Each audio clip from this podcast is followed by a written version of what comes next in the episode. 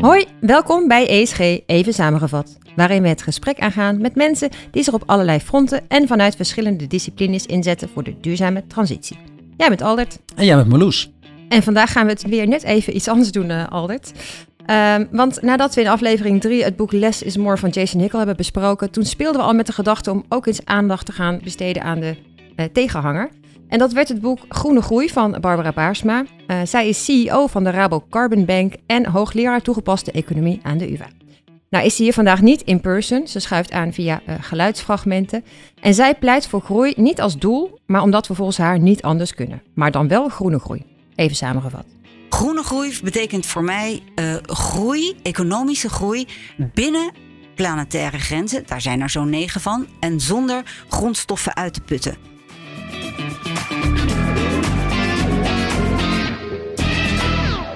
Jij drong meteen al aan inderdaad van laten we ook een, de tegenhanger van uh, die growth bespreken. Ik twijfel nog een beetje, maar ik ging eigenlijk overstag toen ik een fragment hoorde in de Rudy en Freddy podcast. Dat is een podcast van Rutger Brechtman en Jesse Frederiks. Op het platform van de correspondent. Hele goede podcast trouwens. En het was een um, interview met uh, Diederik Samsom. Samsom uh, was vroeger natuurlijk partijleider van de PvdA. Is daarna de Europese politiek ingegaan. Hij is nu iets van chef kabinet van ehm, Frans Timmermans. Dus eigenlijk zijn nu verantwoordelijk voor de, min of meer voor de uitvoering van, van, van de Green Deal. Dus een ontzettend ambitieus project natuurlijk. Um, heel leuk interview. En hij zei er ook iets over degrowth. Laten we daar even naar luisteren. Ik was heel lang een degrowther. Hè, dus een, iemand die zei, je moet gewoon minder... De, de, we zijn zo rijk, kom op, allemaal inleveren. Ja. Tot ik me, misschien wel bijna filosofisch bedacht... Ja, kijk, we staan toch, alle, jullie ook... We staan allemaal elke dag op met een, met een kleine ambitie. Namelijk om het vandaag iets beter te doen dan gisteren. En dat is heus niet allemaal materieel. Het gaat over je, je kinderen nog iets meer leren. Of, of iets aardiger zijn voor je collega. Of, dat, dat hebben we toch allemaal een beetje. Maar heel veel daarvan is ook wel materieel. Hmm. Reizen. Reizen. Al, heel veel dingen die we doen hebben daar toch mee te maken. Energiegebruik en, en, en footprint. Ja. Als 7 miljard mensen nou elke dag opstaan met die hele kleine ambitie. Hoe gaan we dan in hemelsnaam ervoor zorgen dat we minder gaan doen met z'n allen? Dat Hmm. gaat dus niet gebeuren. Ja, als Diederik Samson al vraagtekens gaat zetten bij degrowth, ja, dan is het niet meer dan logisch dat we ook uh, stil gaan staan bij groei als model. Wat ik interessant vond aan, aan dat fragment wat we net hoorden, dat hij een, um, eigenlijk hetzelfde punt maakte als Barbara Baarsma in, uh, in haar, um, het begin van haar boek. Dat um, uh, we eigenlijk als mens eigenlijk altijd willen groeien. Dat we het elke dag een stukje beter willen doen. En Barbara noemt dat de, de, de, preference drift. Dus mensen vinden het over het algemeen vinden ze meer beter dan uh, minder. Mensen zijn geneigd om, om, om vooruitgang te boeken op elk vlak. Noem ik ook nog even reference drift. Dat is een beetje, um, uh, ja, als de buren een grotere auto hebben, wil jij dat ook. Dus, dus meedoen met andere mensen in jouw peergroep, om het zo maar te zeggen. Ja, en dat is wel echt een andere visie dan bijvoorbeeld uh, een Hickel bepleit in zijn boek, wat we de vorige keer bespraken. Ja. Dus uh, ja, over die, die human nature of de, de menselijke drijfveer, daar komen we straks echt nog wel even op terug, want dat is een, een cruciale. Um, inderdaad, dus voor, volgens Barbara is dat een, een belangrijke oorzaak um, uh, van economische groei. Dus dat die, die menselijke vooruitgang of die behoefte naar vooruitgang. Maar uh, laten we eerst even kijken naar um, het boek aan zich. Daar zit een hele um, gestructureerde opbouw in. Uh, het bestaat uit drie delen. Eerst noemt ze vijf redenen waarom we die economische groei nodig hebben. Daarom vijf redenen waarom die groei ook niet zaligmakend is en echt anders moet. En dan tot slot vijf wegen op weg naar groene groei. Daar gaat het. Ja, zijn nog wat intermezzo's over. Um, uh, het is een econoom, hè, dus het, over economie, over inflatie, over rente, beprijzing van milieugoederen. Op zich hartstikke interessant trouwens. Dus ik, de structuur vond ik heel erg duidelijk. Als we even inzoomen op het eerste deel, waarin zij dus die um, uh, redenen aangeeft waarom we economische groei nodig hebben. Dan is haar punt vooral, hè, af, los van de driften die wij als mensen blijkbaar hebben. Uh, we hebben groei nodig om de vergrijzing te kunnen, uh, te kunnen bekostigen. Zonder groei geen goede AOW, geen goede zorg, onderwijs, uh, rechtspraak, defensie en alle andere publieke zaken. Dat is eigenlijk een heel belangrijk punt. Maar ook geen afbouw van de schulden. De schuldenposities bij, bij alle geledingen, bij overheid, bij, bij, bij bedrijven en bij particulieren zijn best hoog. En als je geen groei hebt, kun je die schuldenlasten ook niet gaan afbouwen. Um, en ook niet onbelangrijk, dat was voor mij best wel een eye-opener, hoe ons belastingstelsel, uh, dat is eigenlijk een soort van herverdelen van, uh, uh, van inkomen. Dus van, van, van hoge inkomens naar, naar lage inkomens. En op het moment dat je er geen groei meer hebt, wordt dat ook heel lastig. Dus als we het eerste deel in één zin samenvatten, we hebben economische groei nodig om onze huidige levensstandaard vast te houden. Ja, en tegelijkertijd is ze ook geen blind believer in groei. Ze ziet groei als een middel en ook niet als een doel op zich. Uh, en dat er ook nadelen aan zitten. Uh, bijvoorbeeld hè, dat een bepaald niveau um, van economische groei ook niet per se gelukkiger maakt. En dat is volgens mij iets wat we bij, bij uh, Hickel in, in, in de degrowth-theorie ook al zagen. Dat vanaf een bepaald moment meer geld of meer economische groei ook niet bijdraagt aan, aan welzijn. Ja. en dat het ook niet meteen betekent dat er meer bestedingsruimte is, bijvoorbeeld voor particulieren. Um, dat het uh, ongelijkheid in, in Nederland qua vermogen niet vermindert. En ook dat um, binnen het BBP ook een aantal zaken niet beprijsd zijn. Uh, zij doelt dan bijvoorbeeld op, op mantelzorg. En dat we eigenlijk ook naar een herdefi herdefiniëring zouden moeten gaan van hè, wat we nou uh, binnen het BBP um, beprijzen. Uh, en, en, daarmee ook onderdeel maken van economische groei. Nou, ook weer in één zin samengevat. Economische groei uitgedrukt in BBP is niet geschikt als een welvaartsmaatstaf. Ja, dan het laatste deel, dat zijn dus de paden naar groene groei. Nou, het begint even met hoe belangrijk het is om, om een structureel groeivermogen op te, op te bouwen. En dus minder afhankelijk te zijn van conjunctuur. Uh, belang van uh, globalisering daarbij voor een handelsland als Nederland. Maar ze, ze, heeft het vooral daarin op het inzetten van een aantal economische instrumenten om die groene groei te bewerkstelligen. En dat zijn met name heffingen, beprijzing van milieugoederen en uh, normeringen. Um, om, om, om daarmee te verduurzamen. En als laatste noemt ze nog het belang van leiderschap en, en, en draagvlak um, in de maatschappij om, om dit soort dingen te, te gaan doen. Dus weer even kort samengevat, Bar Baarsma vindt dat we naar een lange termijn structurele en stabiele groei moeten, waarbij we binnen de planetaire grens blijven. Ja, dat is het, eh, het boek eigenlijk in een vogelvlucht. Uh, en ik denk dat er een aantal dingen zijn die echt uh, nou, ons allebei opvielen. En ook ergens ook wel de, de kernboodschap die zij over wil brengen. Um, bijvoorbeeld het draagvlak voor ontgroeien. Nou, dat is iets wat um, Diederik Samson ook aanhaalde in zijn, in zijn betoog. Um, dat er te weinig draagvlak bestaat voor uh, als we echt in het, naar, naar een krimp zouden toe moeten. En als we op de groene voet verder willen, dan moet er vooral vertrouwen zijn in het economisch systeem. Ook voor de lage inkomsten. Ze noemt daarin ook een fair share uh, model. Hè? Iedereen ja. behoort gewoon zijn, zijn fair share te, te, te geven, te nemen in het economisch model. En um, ja, daar heb je groei ook voor nodig om, om inderdaad die herverdeling goed te kunnen doen. Herverdeling is overigens ook nog wel een punt waar, uh, waar nog wat kritiek op, op is, maar daar komen we later op. Laten we even luisteren naar wat zij zelf zegt over dit punt van draagvlak in de podcast van Marnix Kluiters, uh, voormalig CSR-adviseur bij Van Landschot uh, en sinds kort heel succesvol in zijn Ecosofie podcast. Mijn overtuiging is, nadat ik daar hm, over nagedacht heb, onderzoek heb gedaan, naar cijfers heb gekeken, dat wij geen vergroening in de economie krijgen. Bijvoorbeeld zoiets als een carbon tax niet zouden kunnen invoeren. Als we niet tegelijkertijd zorgen dat mensen er ook iets op vooruit gaan.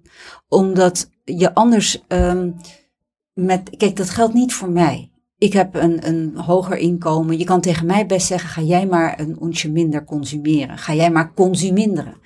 Alleen dat kun je niet zeggen tegen mensen met een middeninkomen of een lager inkomen of mensen die in de Global South wonen.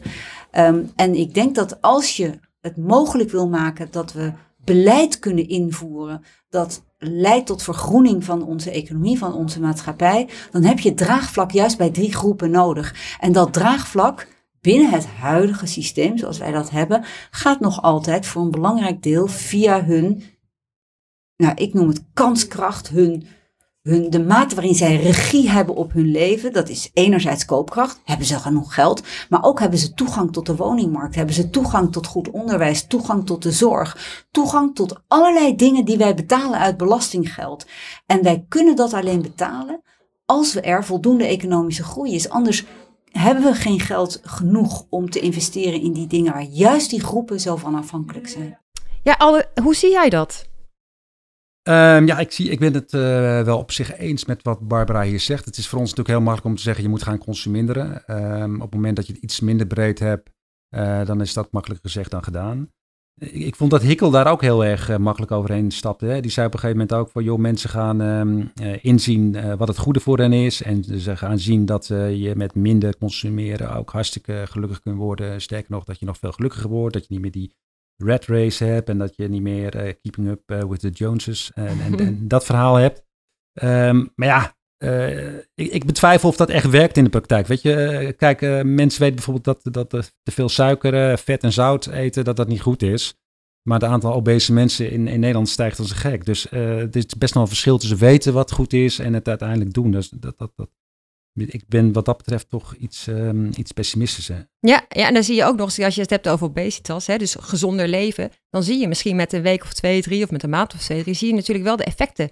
Dus je weet, als ik iets doe dan, hè, en, ik, en ik gedraag me ernaar, dan zie je de, de, de consequenties ervan. Maar dat is misschien met een wat abstracter probleem als, als eh, CO2-uitstoot bijvoorbeeld best, um, ja, dat, als je niet direct de, de consequenties ja, ja, je bedoelt dat het nog moeilijker is omdat je niet meteen ziet hoe ja, Ja, klopt. Ja, ja, dat denk ik ook.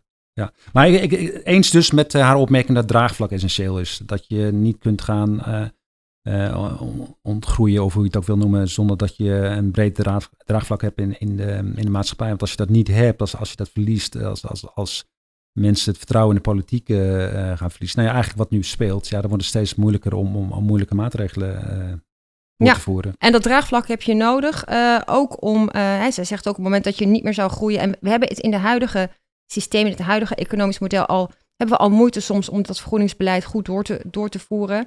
Terwijl het nu ehm, goed gaat inderdaad. Terwijl het goed gaat.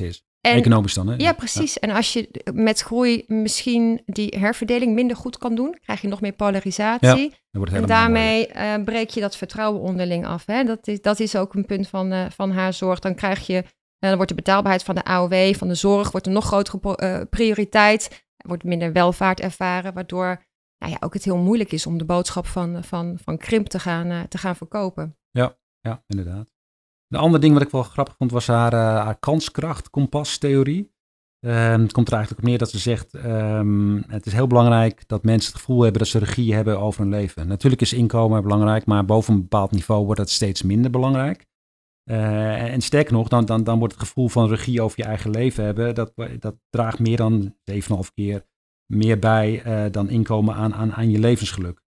Uh, dus dat, dat, dat, is, dat is best een puntje. Dus haar punt is eigenlijk van op het moment dat een overheid niet zozeer denkt alleen maar in termen van koopkracht en BBP, maar meer gaat denken in termen van regie en kanskracht, dan investeert die overheid niet alleen in levensgeluk van, van burgers, maar ook in een stabiele politieke klimaat en, en, regie over je leven, dan moet je denken aan, ja, ben ik in staat om, om, om, om een baan te vinden? Kan ik een, een huis kopen?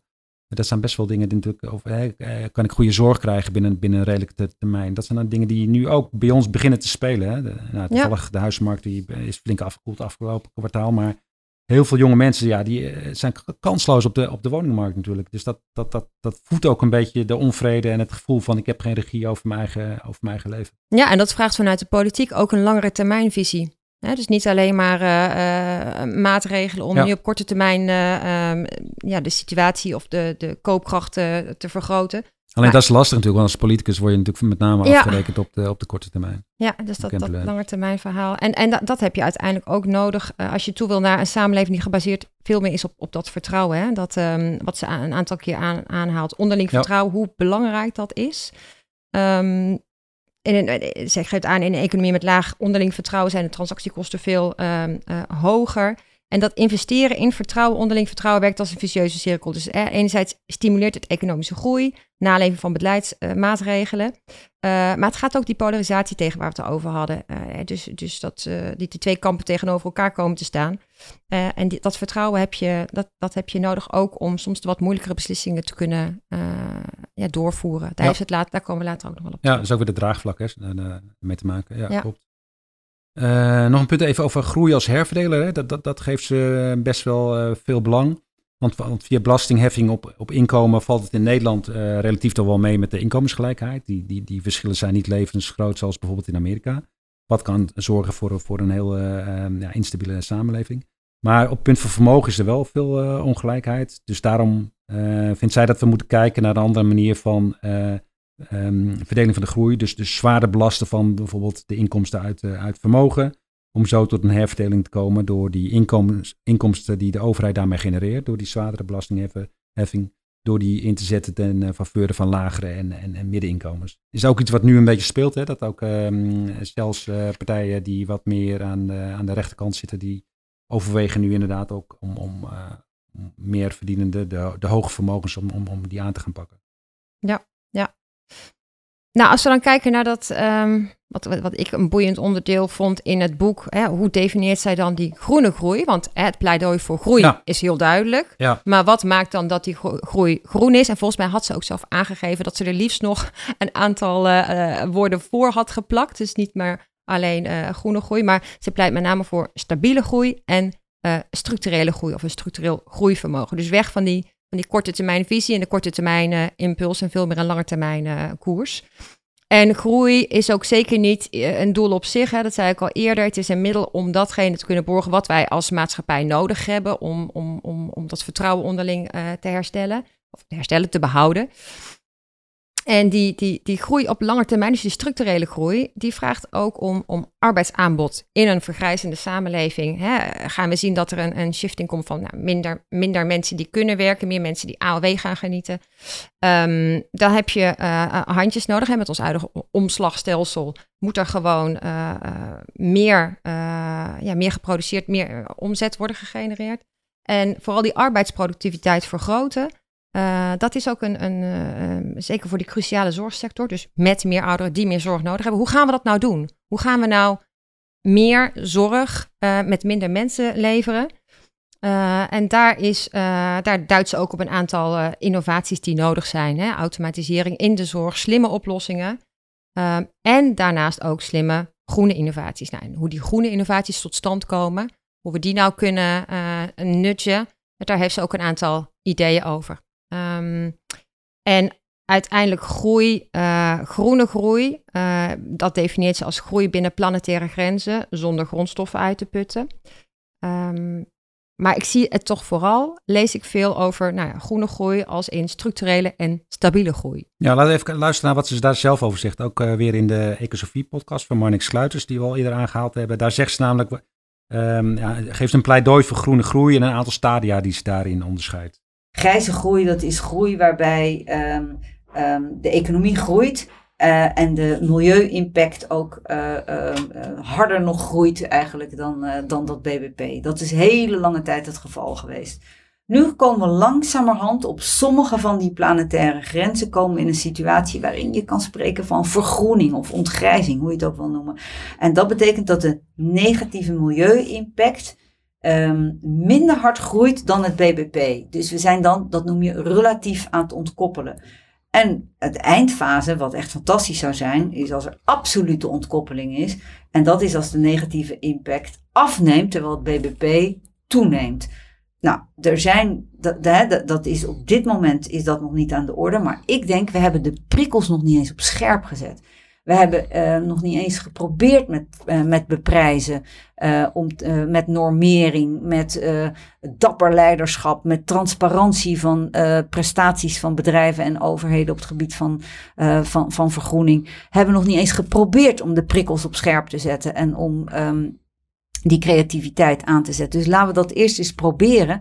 En ik denk dat we dan een eind op weg naar van relatieve ontkoppeling naar, naar absolute ontkoppeling kunnen komen daar zijn we nu nog niet, maar, maar ik denk dat het wel kan. Ja, interessant. Maar iemand die het niet helemaal eens is met uh, Baarsma, om het zo maar te zeggen, is uh, Hans Stegeman. Hans Stegeman is Chief Economic Strategist bij Triodos Investment Management, zeg maar de, de, de, de macro-econoom. Um, hij is een beetje de Maarten van Rossum onder de, de economen. Um, altijd ja, zeer tegen draads. Maar, maar daardoor juist heel erg interessant om te volgen hoor. Zijn LinkedIn-post en zo, die, die, die uh, lees ik altijd met uh, veel interesse. Hij heeft ook een column geschreven, onlangs in het FD, van groene groei bestaat niet. Dus nou, dat lijkt me een, behoorlijke opponent van uh, de groene groei die Barbara Baarsma voorstaat. En hij verwoordt het zelf al, als volgt in De Nieuwe Wereld. Het is een fragment uit De Nieuwe Wereld, een podcast van BNR. Groene groei of groei is, is heel prettig hoe we onze economie hebben ingericht. Want het zorgt ervoor dat, dat een heleboel dingen makkelijker zijn. Dat, dat, daar ben ik het helemaal mee eens. Het verschil is dat ik denk dat we die luxe niet hebben.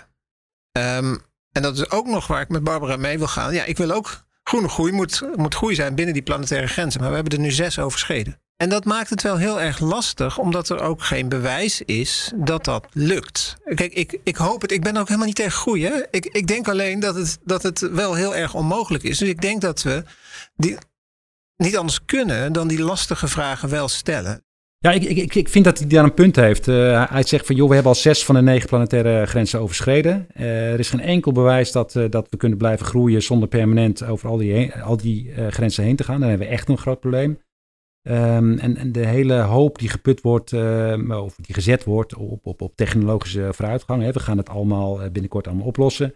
Hij zegt van, joh, dat heeft ten eerste helemaal niet geleid dat we binnen, binnen grenzen gebleven zijn. Want we zijn gewoon door zes van die grenzen heen geschoten. En bovendien, um, en dat zegt Hikkel ook, eh, als we ehm, efficiënter gaan, gaan uh, produceren door die innovaties, dan gebruiken we het eigenlijk min of meer om nog verder te groeien. Niet om te, te groeien, maar we gaan alleen maar die, dat vliegwiel aan, aan zwengelen, om het zo maar te zeggen. Dus het is wel grappig, want binnenkort spreken wij ook iemand over dat hele carbon capture en storage. Hè. Dat, dat is een van de, van de zaken waar de, waar de hoop nu heel zwaar op gevestigd is. Want dat gaat het allemaal lukken we gaan naar net zero in 2050, juist door al die innovaties. Maar ja, die innovaties zijn er. Uh, er wordt keihard aan gewerkt en, en, en, we maken daar best wel stappen in waarschijnlijk, maar ze zijn er nog niet. Dus um, nou ja, Wouter Schepens uit onze eerste eh, aflevering zei ook, je hebt de plicht eigenlijk om, om positief te zijn, om optimistisch te zijn, maar... Nou ja, de ehm, wetenschappers zeggen nu eigenlijk al, uh, veel geluiden, dat die anderhalf graden al niet eens gehaald gaat worden. Dus uh, ja, als we technologie gaan inzetten om efficiëntie te vergroten, om vervolgens meer te kunnen doen in plaats van misschien minder te doen of anders te doen. Um, ja, dan, dan, dan verzand je of dan ga je heel veel uh, hoop putten uit oplossingen als dat carbon capture and storage. Ja. En ja, welk onderdeel van de puzzel kan dat dan uh, invullen? Daar gaan we het inderdaad uh, over in, de, in de volgende aflevering ook over hebben. Ja, precies. Maar nog heel even, hij, um, want Baarsma die schetst dan, dan een scenario. Hè, die, zegt ook de, die is ook realistisch in die zin dat ze zegt van joh, groene groei is er echt morgen niet. Er zijn al een aantal stadia die, nou, wat ze net zegt. Dus die, die, die ontkoppeling tussen groei enerzijds en de milieuschade, die, die zou dan op een gegeven moment uh, gaan plaatsvinden. Hè? Dus dat je kan groeien zonder, uh, zonder milieuschade te, te Die er overigens nog niet is of niet bewezen nee. is. Nee, precies. Dus, uh, precies. En, en, en, en daar zegt ook, daar is Stegeman ook vrij pessimistisch over. En bovendien zegt hij van joh, Stel voor dat we wel in zo'n situatie komen, dan moeten we eerst uh, de overschotten uh, terugbrengen om, om binnen de grens te komen. Dus we moeten eerst voor zorgen dat we binnen die grenzen teruggaan. Dus, ja, dus dan moeten we die alar alarmzones gaan, gaan krimpen. En dat red je nog niet eens door die, door die ontkoppeling. Nee, precies. Nee, Nee, ze hebben, um, nou ja, je zei al, hè, hij denkt er op sommige punten anders over. Grappig genoeg, als je naar die podcast uh, luistert van de Nieuwe Wereld, zijn ze het ook op een aantal uh, punten zeker ja. wel, uh, wel eens. Hè, onder andere, uiteraard pleiten ze allebei voor vergroening. Uh, dat mag ook, mag ook. Ik denk dat dat ook zeker de verbindende factor is uh, tussen beiden. Ja, ook de noodzaak om veel meer langetermijn visie in de politiek te brengen. Um, uh, ja, dat, dat is zeker ook een, een, een overeenkomst. Um, en dat we, als we die langetermijn visie. Um, hè, dus de, de, ergens gaat de vraag ook over: gaat het nou snel genoeg? en als we willen vergroenen, dan moeten we tegelijkertijd ook die uh, fossiele industrie terug gaan brengen. Hè, Stegeman die noemt dat uh, een bruine krimp. Dus stoppen met de vervuilende fossiele industrie. Uh, Baarsma noemt het ontgrijzen. Dus er moet, er moet echt een shift komen van minder fossiel naar meer groen. Nou, super logisch. Ik denk dat niemand daar ook, ook tegen kan zijn. Nee, maar alleen de weg erover, daar hebben ze nog wel een verschillende kijk op. Ja, uh, misschien even goed om op, drie puntjes er even naar te kijken. Naar hoe ze kijken naar de markt, uh, de werking daarvan, uh, naar, belastingen, hoe, hoe, die daar een rol in kunnen spelen en naar, of we moeten groeien of krimpen. We beginnen met markt. De, ja, de, zegt eigenlijk, je moet minder via de markt regelen. Juist niet alles beprijzen, omdat je dat, dan soms krijg je ook perverse prikkels. Hij, levert dan, hij geeft dan dat voorbeeld van, um, een vrij bekend voorbeeld van, van uh, kinderopvang. Die balen ervan dat ouders hun kind uh, laat kwamen ophalen. Is niet goed voor de kinderen, is niet goed voor de, voor de werk medewerkers daar, want die moeten lang blijven. Dus we deden ze op een gegeven moment, ze zetten er een, een boete op op het moment dat je je kind um, te laat kwam halen. Dan kreeg je een boete. in de hoop dat, dat mensen daar zodanig op gingen reageren dat ze op tijd hun kind kwamen ophalen. Maar wat gebeurde er? Die mensen die accepteerden gewoon die boete, betaalden die boete en het probleem was eigenlijk nog steeds hetzelfde perverse prikkels. Dit, ja, precies. Er zit uh, een, een, een leuk boek uh, wat daar ook, ook, over gaat. Is, is volgens mij is de titel What Money Can't Buy. Uh, ook heel grappig inderdaad wat voor negatieve prikkels dat soort incentives of ja. afstraffen. Dat is heel goed bedoeld zijn natuurlijk. En je denkt ja. het probleem daarmee verholpen te hebben, maar dat, dat ja. blijkt niet het geval te zijn in, in, in veel gevallen. En Baarsma, om het even af te maken, die, die, die zegt, joh, we moeten veel meer via de markt regelen door zaken te gaan beprijzen. En ze daardoor bijvoorbeeld binnen het BBP te brengen. Nou, een voorbeeld daarvan is mantelgroei. Op het moment dat je dat inderdaad een, prijs aan gaat hangen, een waarde aan gaat hangen, dan, dan uh, komt het binnen het BBP en dan, realiseer je ook economische groei. Dat is het punt uh, over, over markt. Ja, uh, toch wel leuk dat eigenlijk Stegeman ook een beetje, uh, wat ik ook in het boek van Hikkel teruglas, toch een beetje ook doelt op hè, die, die, die wilskracht van mensen zelf om er gewoon een mooiere wereld van te maken. Met schonere lucht, met schoon water. En dat dat iets is wat we allemaal willen en dat het als gevolg ook logisch is dat we daarnaar handelen. Uh, ja, inderdaad, uh, Barbara toch aangeeft dat we daar bepaalde prikkels voor nodig hebben. het andere punt inderdaad is de, die belastingen. Eigenlijk zit er ook wel een overeenkomst in, want ze, ze pleiten allebei van het verschuiven van een belasting van arbeid. Um, uh, en Stegeman zegt, ja, we zouden veel meer naar grondstoffen toe moeten om ook die druk op het delven van primaire grondstoffen en de uitputting van de aarde weg te nemen. Dat maakt je minder groeiafhankelijk. En, en Baarsma, zoals al eerder ook aangegeven, die pleit van een shift van arbeid naar kapitaal waardoor er een grotere bijdrage komt van de vermogenden ten gunste van de lage en de middeninkomens. Dat, dat, uh, dat, dat, dat, dat, gap, die gap wat meer uh, gedicht wordt. Ja. Nou, dan nog even over groei en krimp. Nou, dat, daar is het verschil vrij groot. De, Mag voor zich spreken. Ja, precies. precies. Stegenman zegt van, joh, uh, krimp is nodig, bruine krimp, meteen hard consumeren, want elke vorm van groei, zelfs alternatieve groene groei, heeft een, heeft een CO2-uitstoot. Dus we moeten liever gisteren dan vandaag daarmee stoppen. Baarsma zegt, nee, joh, uh, anders minderen. Er komen, hè, we, hebben zelfs nog niet, uh, wat ze net ook zei in dat fragment, we hebben het niet eens geprobeerd. We moeten prikkels, uh, als we normeringen gaan doen, als we heffingen gaan doen, als we gaan beprijzen, um, dan, dan komen er allerlei innovaties en, en, en, en, en laten we dat eerst proberen. Um, en als we het over die beprijzing hebben, dat is eigenlijk het volgende punt wat, we, wat we gaan aanhalen. Ja, er is een, een, een fragment waarin ze uitlegt hoe zij die carbon tax uh, stikstofheffing, hoe zij die uh, wil invoeren en wat uh, het effect daarvan is. Dan breng je enerzijds zaken binnen het BBP. Laten we even luisteren naar haar uitleg daarover in de podcast De Nieuwe Wereld van, van BNR. Groene groei betekent dus dat je de dingen die waarde voor ons allemaal hebben, zoals ja, biodiversiteit, zoals veel minder chemische vervuiling van, ons, van, van allerlei bronnen, um, als wij gaan beprijzen. Als we gaan, dus daarmee bedoel ik uh, een, uh, bijvoorbeeld een carbon tax, maar ook een stikstofheffing. Um, dan breng je dingen binnen het BBP, dat is de de manier waarop wij nu economische groei meten. Een imperfecte maat waar heel veel niet in zit, wat wel waarde voor ons mm -hmm. heeft. En als we door beprijzen steeds meer dingen die waarde voor ons hebben, maar niet in het BBP zitten, binnen dat BBP kunnen brengen, dan zal je zien dat daardoor ook al het BBP groter wordt. Dat is één. Tweede is, we hebben op heel veel van de punten waar Hans het over heeft, de grenzen die we al overschreden hebben, neem even stikstof lekker dicht bij huis, hebben we onvoldoende normen hard neergezet. Uh, dus ik ben ook voor harde, stevige, duidelijke normen en toezicht daarop. En als je dat doet, als je gaat beprijzen en normen stelt, dan zul je zien dat er, denk ik, um, creativiteit in de economie wordt aangezet, waardoor men veel meer naar oplossingen gaat, gaat, aan gaat werken. Uh, en niet die halfzachte oplossingen die tot op heden met de halfzachte normen en afwezigheid van beprijzing niet tot stand zijn gekomen. Ja, want nu hebben we vooral we hebben, de wortel. Hè? We de, hebben nog de, niks gedaan. En niet de stok. We hebben nog helemaal niet de boel op scherp gezet. Ja, het gevolg hiervan is dat uh, het BBP wordt uh, door het beprijzen wordt het al groter. Dus de, de, de, de groei wordt, wordt, wordt groter. En um, het het, het, helpt om het, uh, om het stellen van harde normen aan, uh, aan de sector. Uh, dat zorgt ook voor een stukje creativiteit. Hè? Wat hij zegt, we moeten de boel op scherp stellen. We hebben dingen nog niet eens geprobeerd. Dus enerzijds beprijzen, vervuiling beprijzen. Anderzijds zorgen voor of het nutje van, van creativiteit. En dat vind ik wel een hele sympathieke gedachte ook. Hè? Dat creativiteit ook niet altijd vanzelf komt, maar dat we ook bepaalde kaders nodig hebben of bepaalde uh, richtlijnen nodig hebben om, uh, om gewoon dingen te gaan proberen. Nou, door het invoeren van die forse carbon tax zullen we nog harder geprikkeld worden, dus om met duurzame alternatieven en technologieën te komen.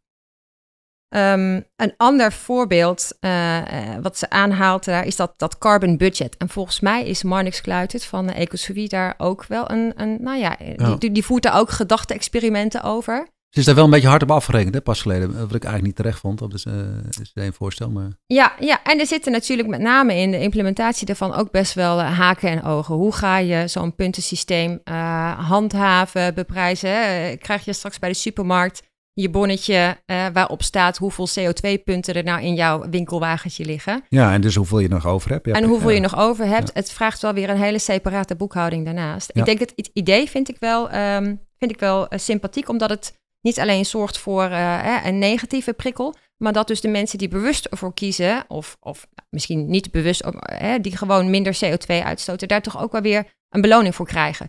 Dus dat het, dat het zowel eh, ja, positief als negatief eh, aan beide kanten probeert Ja, te duwen. ik vraag me altijd dan af, die beloning. Die, die, die, eh, Oké, dan, dan krijgen ze de opbrengst van eh, rechten die ehm, mensen die, die het niet redden met hun budget, hè, die, die, die, die, verkopen ze dan. Oké, dan, dan, dan, hoe gaat het dan? Dan, dan? dan krijg je wat geld op je bankrekening of zo. Ja, daar zit je toch ook niet op te wachten. Maakt dat hen nog blijer? Nee, ik denk dat die mensen die niet een, een, budget opmaken, dat die blijer zouden worden als ook de rest van de maatschappij binnen dat budget blijft. Dus ik, ik, ik, ik, ik vind het net lastig. Ik begrijp het systeem wel, zeker economisch, maar ik begrijp ook wel dat er, dat er veel kritiek op kwam.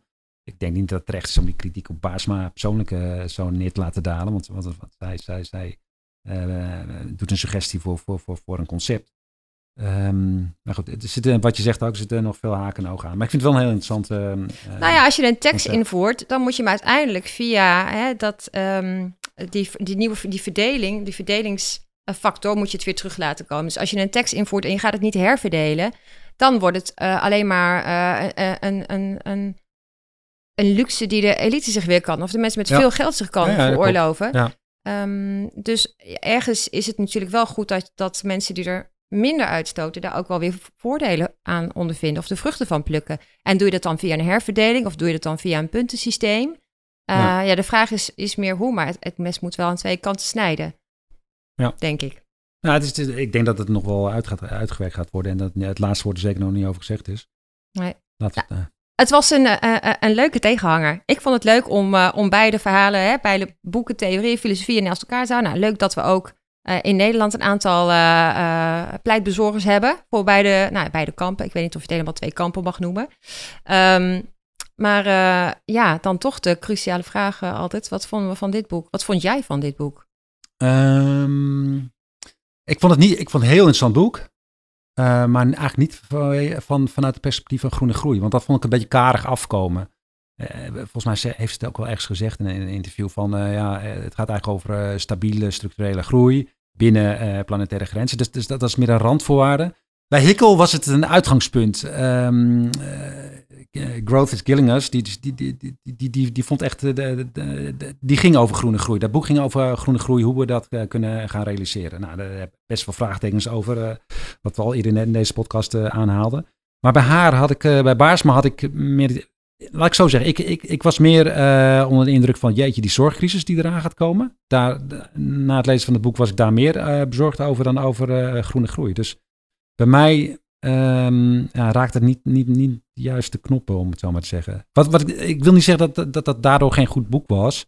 eh, maar ik ging er met andere verwachtingen in. Kijk, eh, weet je, ik, eh, wat ik net al zei over, over die, ehm, de manier waarop belastingheffing wordt ingezet om, om te herverdelen. Dat vond ik hartstikke handig om dat weer een keer kort en bondig de, de, de, de revue te laten passeren. Dus op zich vond ik dat prettig aan het boek. Maar ik had gewoon meer verwacht van ehm, ehm, over groene groei. Eigenlijk gaat het, wat zij zegt is, joh, groei, we gaan beprijzen en dan komen er allerlei innovaties en, en dan komt het allemaal wel goed.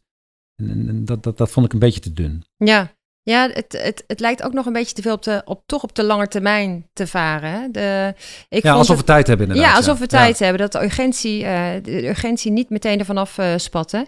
Ehm, nou, ik vind het draagvlak, eh, het, het borgen van draagvlak en onderling vertrouwen. Dat vind ik wel een Ja, belangrijk waar ze veel Ja. aandacht aan besteedt. Waar we het vorige keer ook terecht over hadden bij, bij Hikkel. Van ja, maar hoe dan?